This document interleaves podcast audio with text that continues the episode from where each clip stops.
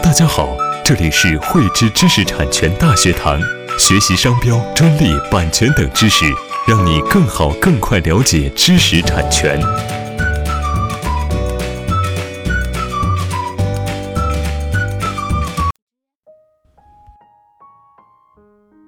汇知识力量，添智慧财富。大家好，今天与大家来分享高新技术企业认定的基本条件。近几年，高新技术企业认定呢是如火如荼。政府呢，为了鼓励高新技术企业的发展，制定了一系列的一些这个资金补助或者是税收的一些优惠政策，去鼓励和扶持高新技术企业的发展。今年的高新技术企业认定呢，最后一批也是刚刚过去才一个多月。那我们今天为什么来跟大家讲这个话题呢？是为了我们明年的高新技术企业认定或者是复审做准备。毕竟我们这个认定的时候呢，是看往年近三年的数据，所以我们要提前做好一些准备和规划。那我们接下来看看具体的一些基本条件。首先，第一个条件是企业必须在中国境内成立，并且呢成立满一年以上。第二呢，企业要通过自主研发、受让、受赠、并购等方式获得其主要产品或主要服务在技术上发挥核心支持作用的知识产权。也就是说，企业必须要有知识产权，才能够去申请高企。那这个知识产权一般是包括发明专利、使用新型专利、软件著作权，包括这个集成电路，还有一些像植物新品种等等。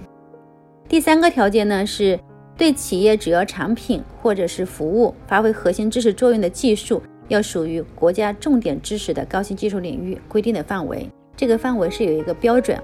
第四呢，企业从事这个研发和相关技术创新活动的一个科技人员，要占企业当年职工总数的比例不低于百分之十。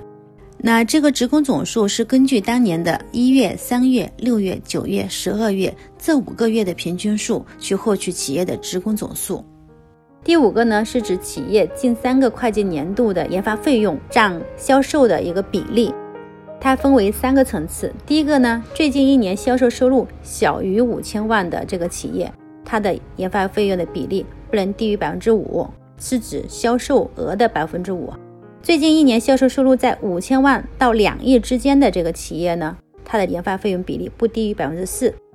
最近一年销售收入在两亿以上的企业，要求研发比例的这个费用是不低于百分之三。如果企业呢在境内外都有进行这个研发的话呢？企业在中国境内发生的研发开发的这个费用总额，要占全部研发费用的总额的比例是不低于百分之六十。这里大家要注意是境内的研发。第六呢，要求我们近一年高新技术产品或者高新技术服务收入呢，占企业同期总收入的比例要不低于百分之六十。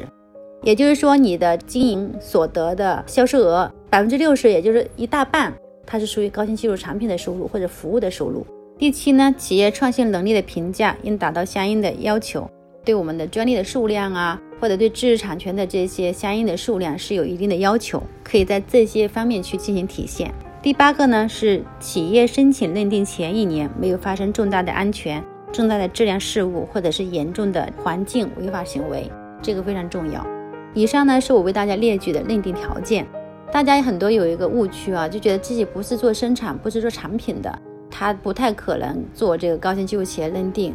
在这里呢，可以给大家指导一个方向。比如说，我们是做服务的，但我为我的服务进行了一些信息化的服务，或者是进行了一些软件的定制啊，或者是我为了销售我这个产品，呃，我进行了互联网工具的一些研发呀，这些都可以成为我们企业的研发，都是属于高新技术企业认定的一个范围。简单的说，培训，比如说我做了一个培训课程，那么呢，我研发了一个平台。专门来做这个培训的，然后这个平台里面有一些招生软件啊，或者是一些做卷子的软件啊，客户管理的软件啊等等，这些都可以作为课件推动的研发的技术。那么呢，它也是可以符合高新技术企业认定的一个范围。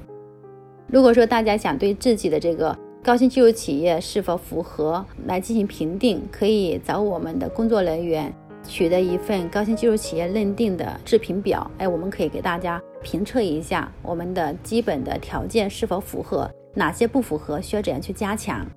今天就与大家分享到这里，我们下期再见。